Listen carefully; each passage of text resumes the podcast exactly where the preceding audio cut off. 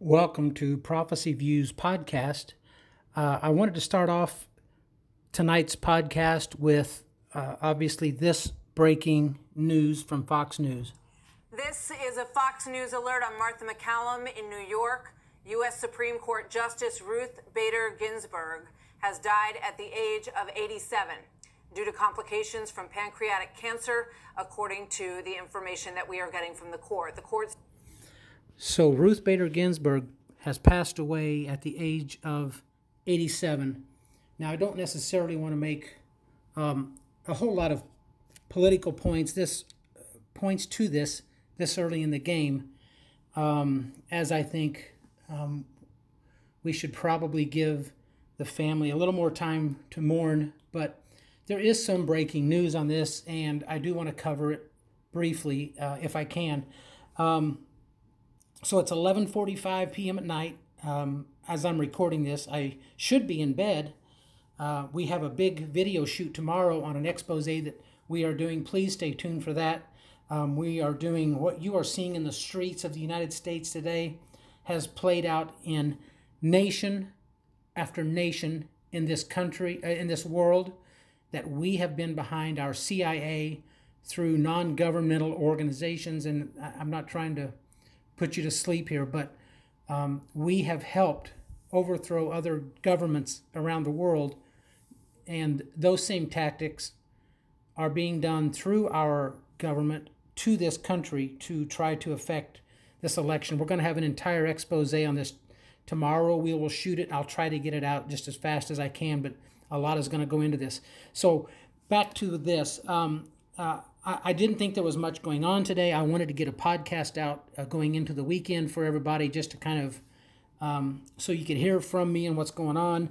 There was a little bit of stuff going on, and we're going to now that's been pushed to the tail end of this podcast. So, so you're going to want to stay tuned to the rest of this podcast because we are going to cover some of the um, latest stuff in the Abraham Accords. This is something that we are keeping our eye on minute by minute constantly. Um, so this evening, I didn't think there was a whole lot going on. Um, boy, was I wrong. Uh, I took my lovely wife out for uh, a very nice dinner this evening, just the two of us, end of the week. She's had a long week.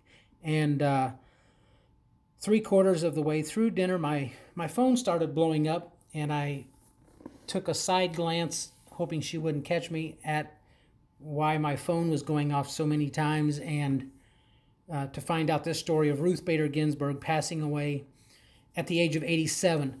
Um, I will say this: this is going to put an entire, entirely new scope on this election cycle that's just around the corner. Um, I believe there are indications that Trump will go ahead and nominate somebody. Um, I've, I've, I've only had a chance to read just a few news articles on it. Um, I did read a CBS News article saying that Mitch McConnell um, says that Trump nominee to replace Ruth Bader Ginsburg will receive a vote on the floor of the Senate. So he is saying that if Trump puts a nomination up, he is going to go ahead and have that vote, even if it goes into the lame duck session, apparently. Um, there are some senators, uh, the usual suspects, that say they probably won't. Um, they probably won't want to. They don't want to be involved in this. They don't think it's right on the Republican side. So um, we'll see how this all turns out it may very well come down to I would assume that Mitt Romney probably won't vote to go for it. Uh, Murkowski has indicated she doesn't like this situation, and Susan Collins, obviously, um, being in the type of district she's in, she has you never know which side she's going to go on. Has said she doesn't really care for it either. But there have been one or two other senators that um, have indicated uh, that they're not sure which side of the fence they're going to end up um, falling on on this. So it's really kind of a, a curious a curious situation. So uh, we'll see what Trump what Trump decides to do, uh, who he decides to nominate. I have no doubt that he'll go ahead and nominate somebody. Um, Amy Barrett Jackson is one that has been floated around the internet this evening already. So we'll see what Trump ends up doing. Um, our condolences to the uh, Ginsburg family. Um, I did not agree with, but by far, I did not agree with the policies and or the leanings of Ruth Bader Ginsburg, um, uh, and also I did not agree with her writings, but uh, that does not mean that I um, am thrilled with her passing. I, it, that is not the case at all. I hope she knew God, and, and I hope that uh, I pray that that uh, she had made her peace. Um, apparently, she had made a few comments to her family um, not too long before her passing on different things that, that was on her mind. So I can only hope and pray that that is the case. Keep an eye on this situation, as I'm sure that it will be covered heavily in any news you look up in the next little bit. The next thing that I want to talk to you about is um, I didn't have a whole lot on this until um, I started looking at the news on Ruth Bader Ginsburg. Some of the other topics of the news came up, and uh, Donald Trump, I'll let him tell you for himself.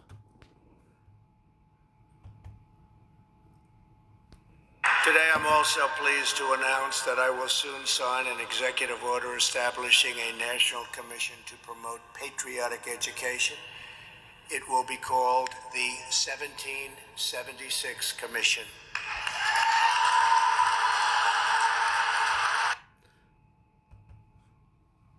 It will encourage our educators to teach our children about the miracle of American history and make plans to honor the 250th anniversary of our founding. Think of that 250 years.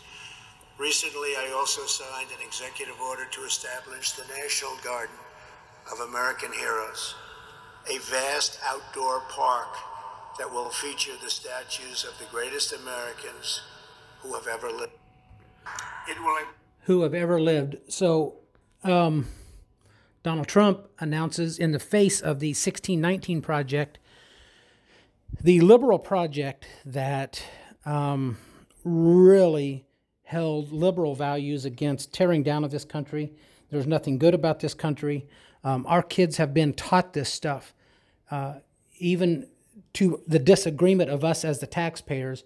The government has been using our money to fund the anti Americanization of our youth, and that is just totally wrong. And so now we are seeing with Donald Trump um, one more thing that he has has done. You know, he recently he signed an executive order allowing prayer and religion back in school. The Christian the Christian faith is the one that was heavily targeted by the left. Um, of course, anything with Jesus in it, um, they have to oppose. Uh, you know, there's a lot of spirituality going on behind the scenes. People are listening to spirits, and that's scripture. Um, uh, we can't take we can't take that consideration lightly.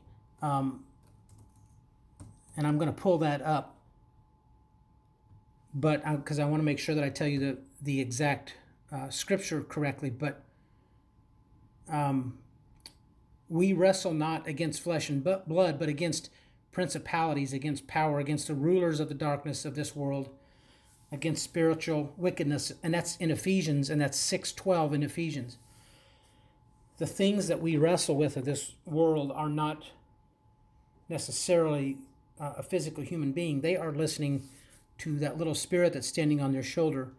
The question that I would have for you and for them and for everybody, including myself, if I had a mirror, I would be holding it up right now. Uh, what spirit are you listening to? The good ones or the bad ones? There's plenty of of bad ones out there. So we have to be very conscious and aware of where we stand spiritually. And I didn't necessarily uh, intend to go that deep down the rabbit hole, but but it really goes with it. So Trump announced this 1776 project, and you know one of the quotes that that I wanted to bring to your attention on this um, is a gentleman by the name of uh, Paul Albertson, who is an educator, a high school social studies teacher, and he's from New Jersey. He's excited about the alternative project.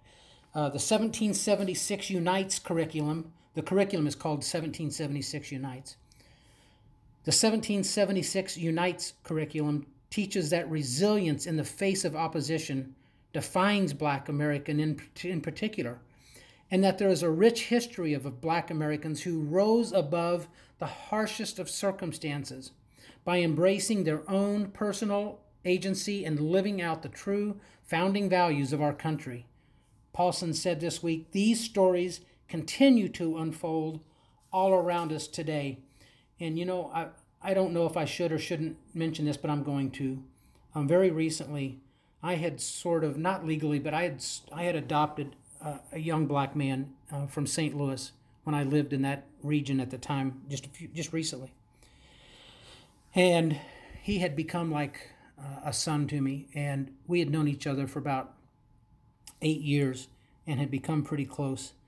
And he passed away very, very recently, um, within the past few weeks, uh, in an automobile accident that wasn't his fault. But, um, you know, we talk a lot about black and white in this country, especially recently, and I don't necessarily understand why we do. I guess, I mean, I guess we have to see things from their perspective, and and I tried to do that with Marcus. Uh, we had some discussions about this, but um, you know, uh, I think we're we're just as well off looking just at each other as individuals, and I shouldn't even have to say that. That should be automatic. That should just be who we are as a people. If you are like that individually, and if I am like that individually, and all of our neighbors are just like that individually, um, we don't this this wouldn't even be a topic they the left would not even be able to throw this up in our face because there simply wouldn't be anything there they're just simply using an agenda to divide us. They are they are doing everything they can um, uh, to divide this nation. And so trump is putting it back to where we will be teaching um, uh, schools that teach the 1619 project the leftist 1619 project will lose their funding. And uh, and this encourages schools to teach the best part of America and to teach that, um, you know, even though we have our faults, we have we have done everything we can over the past 250 years to make this country a better place for all Americans, and uh, and I don't think we need to to put a false lie of a spin on it to try to to try to resegregate a population of the country. I just think that's nonsense. It's not the, the Christian thing to do. Um, and I, I certainly don't uh, recall Jesus necessarily being a segregation type person. Um, so let's let's move on from that. Uh, I, I did want to bring that to your attention. I think that's extremely important that Trump, that President Trump did that for us, and uh, proving once again that he is um, on the side of the Christian on decisions that he makes from the from the Oval Office. Um, um, so the last thing I want to talk about real quick before uh, I end this podcast is uh, just an update on on what's going on with the Abraham Accord. Um, and I've read, I've got some articles here from um, Israel Hayam, and you've probably heard me say this before. Israel Hayam, Hayam simply means today. So, like we have USA Today, which obviously is very left leaning. Uh, Israel has Israel Hayam, Israel Today, and that, um, but they're a pretty conservative type newspaper from what I'm seeing for the most part. And then I have a couple of other articles here that I'm trying to figure out where they come from. One looks like it has, um, okay, that's from Israel Hayam as well. So all of these articles are from Israel Hayam. One article states, uh, Will Oman take a calculated risk and make peace. So uh, is looking at peace, and probably what I should just simply go to is um, this article in uh, Israel, Israel Hayam, that says uh, that there are five other nations that are awaiting their turn to join the agreement. Uh, Oman, Sudan, Morocco, Saudi Arabia, as well as Pakistan. So these five nations, and I've heard two or three more nations that I'm not familiar with, um, but they have been floated around as well. And then I found an interesting article today on from Israel Hayam, and it's by the by an author Josiah Rottenberg. Uh, Josiah, I believe, would be how that would be pronounced in in uh, Israel, but um, he brings up an interesting article that grabbed my attention right before I came to microphone with this podcast. And, you know, there's going to have to be a change in status on the Temple Mount because we know from several scriptures that the Antichrist will stand in the temple of God claiming to be God. Um, we know that the outer court will be left alone. John was given, in Revelation, John was given a reed like a rod and told to measure the temple, but leave out the outer court, for it is trodden down of the Gentiles for forty and two months, three and a half years. So that final three and a half year period that we keep talking about, the Great Tribulation, um, the temple will be there, and um, the what marks the beginning of the final three and a half years is uh, when the uh, Antichrist stands in the temple. The it'll have to be a newly rebuilt temple, and uh, he'll claim to be God, and we get that. I'm trying to make sure that I pull up the right uh, version on this because I'm pretty biased on liking the King James version, and it's Second Thessalonians two, um, and I believe it's verse number four. Uh, let me back up just a little bit into verse three. Let no man deceive you by any means. So this is Second Thessalonians two, and I'm at verse three. Let no man deceive you by any means, for that day shall not come. It's talking about the rapture or the second coming of Christ, except there come a falling away first, and that man of sin be revealed, the son of perdition. It's speaking of the Antichrist, who opposeth and exalteth himself above all that is called God or that is worshipped, so that he as God sitteth in the temple of God, showing himself that he is God. And so that is verse 3 and 4 in Second Thessalonians 2. So he can't sit in a temple if there isn't one there. But this brings and bears to mind that this should bring in a forethought, forethought of our mind of just one more thing that we have to um, uh, to put in our process of what's going to happen down the road very shortly is there's going to have to be a fundamental change in how the Temple Mount is viewed right now Jews are not even allowed to act to even resemble like they are praying on the Temple Mount. If a Jew goes up to the Temple Mount right now, a Muslim will follow them around, and if, if they even close their eyes or look prayerful, they will have them kicked off. So Jews aren't even allowed to pray on their own Temple Mount right now. And uh, there's a whole backstory to that. We'll get into that sometime. Um, this Josiah Rottenberg from Israel Hayam wrote an article today, and there's going to be a few things that I'm going to bring to you. Um, it just I just printed it off, so um, to to for them it's already the 19th over there. So the date on this is is the 19th. Um, one of them, and the title of this article is "And Now Peace on the Temple Mount too," and that just caught my attention because there's going to have to be some sort of a shift on the Temple Mount for that temple to be built. Now the Jew, the Muslims, uh, the Palestinians especially, are not going to be happy with this they are constantly thinking that the Jewish people are undermining their temple, the Al Aqsa Mosque, Dome of the Rock, and, and trying to collapse them. They're constantly paranoid about it. Um, the subtitle of this one of the most perverse aspects of the Middle East conflict is the rejection of Jews' right to pray on the Temple Mount. That must change if the Abraham Accords are to have any meaning. Um, and it skips, it, it, it didn't print all of the article. Um, Jews believe that the binding of Isaac took place on the Temple Mount where creation occurred and later became the location of the Jewish people, people's two biggest temples. Um, let me see if I can pull this article up. I'm looking and I do have it. Great. The article begins It's no coincidence that the peace agreement between Israel and the United Arab Emirates is called the Abraham Accord after the common father of Judaism and Islam. Both faiths believe that Abraham was ordered to sacrifice his son. The differences have to do with the identity of that son. Jews believe that the binding of Isaac took place on the Temple Mount where creation occurred and later became the location of the Jewish people's two biggest temples. Now, the prophet Isaiah predicted that in the future quote, my house will be called a house of prayer.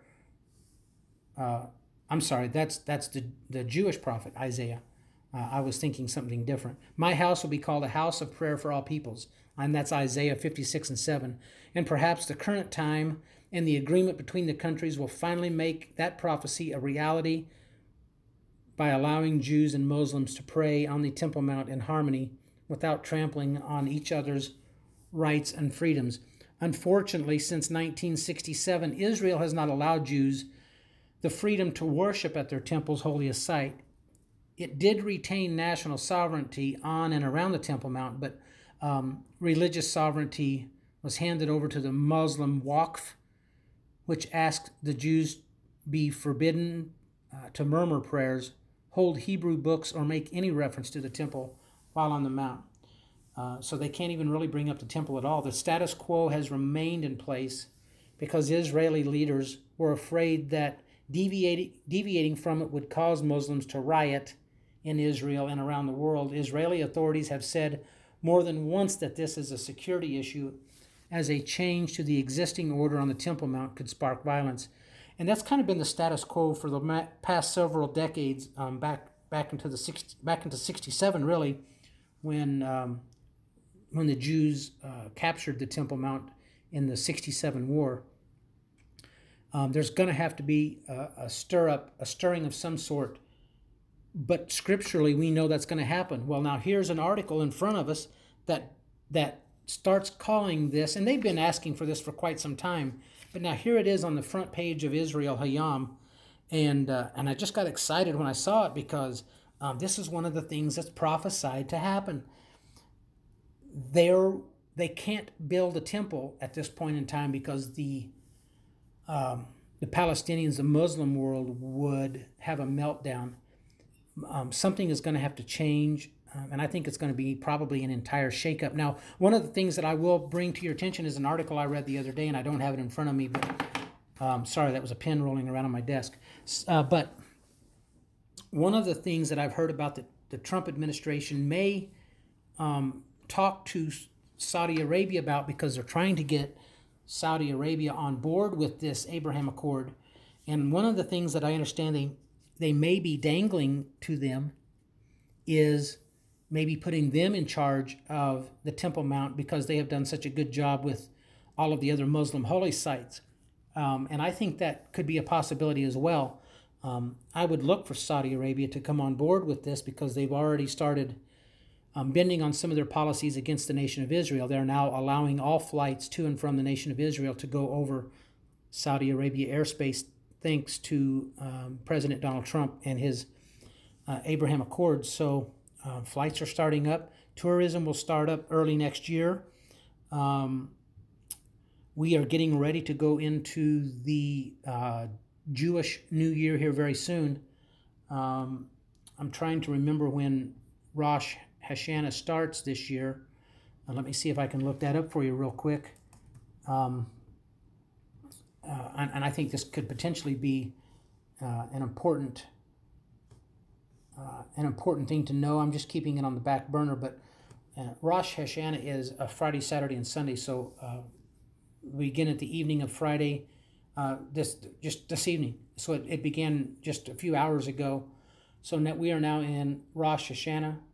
Um, President Trump has already called and wished um, the nation of Israel a uh, a happy Rosh Hashanah, and uh, we're, also coming up on the Day of Atonement, um, and that's something we need to keep our eye on as well. And that's in October. Um, if you've heard me talk about it before, there is um, actually that's in uh, that's Yom Kippur. It ends um, in a, in about ten days from now starts on the 27th and ends on the 28th, Sunday evening, and uh, ends on Monday evening, the 28th. So we're keeping our eye on this stuff. There is a Jewish holiday coming up in October. Um, I had all this stuff in front of me, and I don't right now, but um, they say that it's very likely that Christ will come back to fulfill that feast. And um, I think that's entirely possible. Well, if if we know that the peace agreement marks the final seven years to the Battle of Armageddon, so we can simply, if that is indeed the case, as far as uh, Christ coming back during that Jewish feast. Um, we could back up seven years and it should start about that same time, seven years prior. So we're keeping our eye on these things. Don't go around telling people that for sure it's getting ready to start. Um, I'm, I'm not one of those guys. When I know, I know. Now, the tough thing about this Abraham Accord, and, and I'm going to draw this to a close, but the tough thing about this Abraham Accord is we had just always assumed that it would be signed by the world community, a done deal, and um, we would know exactly when the final seven years starts. Well, Donald Trump has has has decided to do things a little differently, um, but what he's doing is working, um, whether you agree with it or not. He uh, is signing nations on one and two at a time, so it appears to be how this is going to go down. So we don't know which European nation the Antichrist is going to come from. We don't know which leader is going to end up being the Antichrist, but he has to come from Europe. That's scripture. Um, in Daniel, in the days of these kings, and this is Daniel in chapter 2, the, the statue of Nebuchadnezzar, and he depicts the head of gold, the, the, the body of silver, the breast or the um, thighs of uh, iron and the of brass and the legs of iron and the feet of iron mingled with clay. And the feet of iron mingled with clay was when we went from the Roman Empire to the Holy Roman Empire. And um, of course, that ceased to exist in 1806. But we knew that that Holy Roman Empire or the European Union would be would be reborn again, which it was with the with the uh, European Union in 2009. Didn't surprise us. But that statue in in uh, Daniel, the boulder comes out of the mountain, smote the image on the feet, and the whole um, statue came crumbling down. The statue that represented governments of mankind, and it and it tells us that that boulder then filled up the earth. Um, and that's God setting up his kingdom that will never pass away and will never be destroyed. So we know that, and the Antichrist will come out of that ten toes on the, on the um, statue of Nebuchadnezzar's dream. Uh, in the days of these kings, shall the God of heaven set up a kingdom that shall never be destroyed or never pass away. So uh, we know that the Antichrist has got to come from the Holy Roman Empire. It also talks about those ten horns in Revelation, and an eleventh horn uproots three and waxes great to become the Antichrist. So that little horn has got to come from the Holy Roman Empire or the European Union. So when we start seeing European Union countries sign on to this, at some point in time, the right one would be on board and we would start the final seven years, but we may not necessarily know uh, which leader it is that comes on board and signs on to this thing. Um, just keep in mind that part of Russia is in Europe, up to the Eurasia Mountains. So um, maybe Putin is going to be a holdout and come in later and sign on, but um, the Antichrist himself will be signing on to this.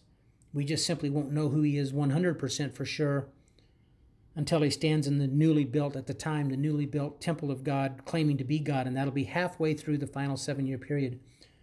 Because we know at that point he persecutes the woman, the nation of Israel, for three and a half years. So, um, I come to the conclusion of this podcast. Thanks for tuning in with us. Um, I really do appreciate it. Have a great weekend. Keep an eye up on our Facebook page go to prophecyviews.com and sign up. Give us your email address so you can keep up to date as we put things out, and we'll keep you posted on this. Folks, I, I can't recommend to you enough prophecyviews.com.